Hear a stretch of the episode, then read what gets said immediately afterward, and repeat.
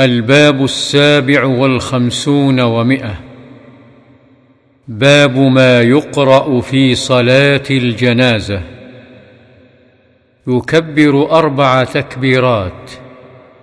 يتعوذ بعد الأولى ثم يقرأ فاتحة الكتاب. ثم يكبر الثانية. ثم يصلي على النبي صلى الله عليه وسلم. فيقول اللهم صل على محمد وعلى آل محمد. والأفضل أن يتممه بقوله كما صليت على إبراهيم إلى قوله إنك حميد مجيد. ولا يفعل ما يفعله كثير من العوام من قراءتهم إن الله وملائكته يصلون على النبي. الآية فإنه لا تصح صلاته إذا اقتصر عليه ثم يكبر الثالثة ويدعو للميت وللمسلمين بما سنذكره من الأحاديث إن شاء الله تعالى. ثم يكبر الرابعة ويدعو ومن أحسنه اللهم لا تحرمنا أجره ولا تفتنا بعده واغفر لنا وله. والمختار أنه يطول الدعاء في الرابعة خلاف ما يعتاده أكثر الناس لحديث ابن أبي أوفى الذي سنذكره إن شاء الله تعالى. فأما الأدعية المأثورة بعد التكبيرة الثالثة فمنها عن أبي عبد الرحمن عوف بن مالك رضي الله عنه قال صلى رسول الله صلى الله عليه وسلم على جنازة فحفظت من دعائه وهو يقول اللهم اغفر له وارحمه وعافه واعف عنه وأكرم نزله ووسع مدخله واغسله بالماء والثلج والبرد ونقه من الخطايا كما نقيت الثوب الأبيض من الدنس وأبدله دارا خيرا من داره وأهلا خيرا من أهله وزوجا خيرا من زوجه وأدخله الجنة وأعذه من عذاب القبر ومن عذاب النار. حتى تمنيت أن أكون أنا ذلك الميت. رواه مسلم.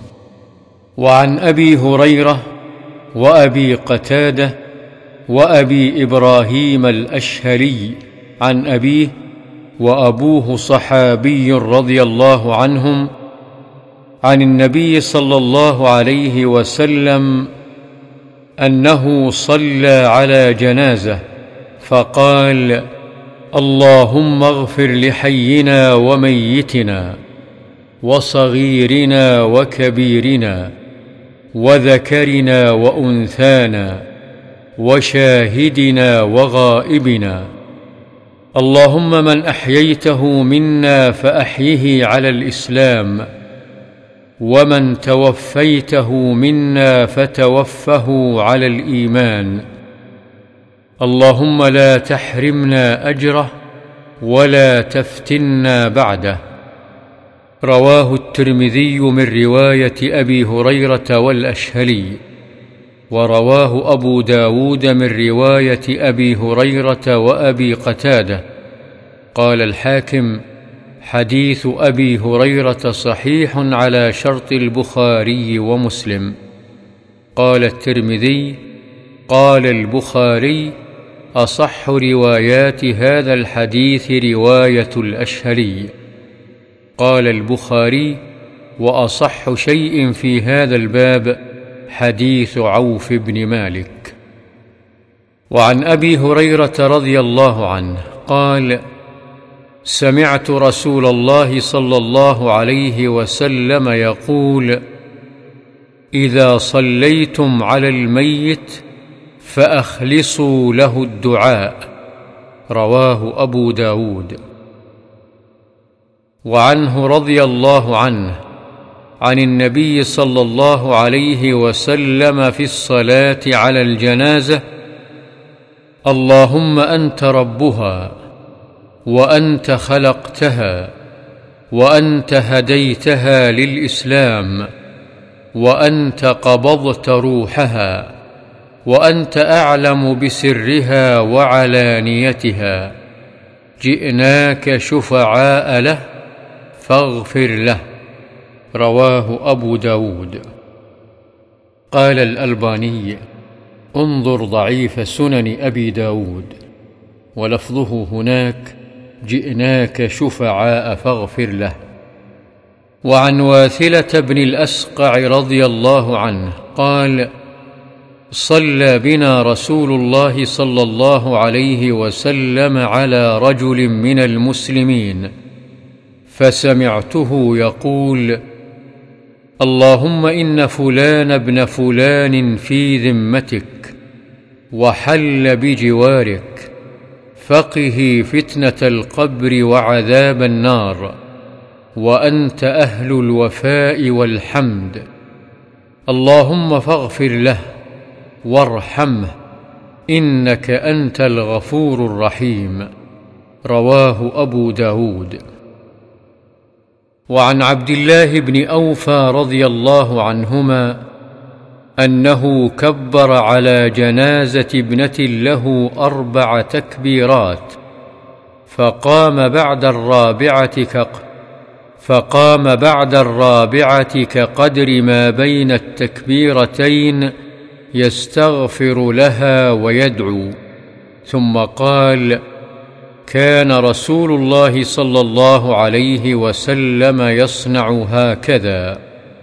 وفي رواية كبر أربعا فمكث ساعة حتى ظننت أنه سيكبر خمسا ثم سلم عن يمينه وعن شماله فلما انصرف قلنا له ما هذا؟ فقال إني لا أزيدكم على ما رأيت رسول الله صلى الله عليه وسلم يصنع أو هكذا صنع رسول الله صلى الله عليه وسلم. رواه الحاكم وقال حديث صحيح.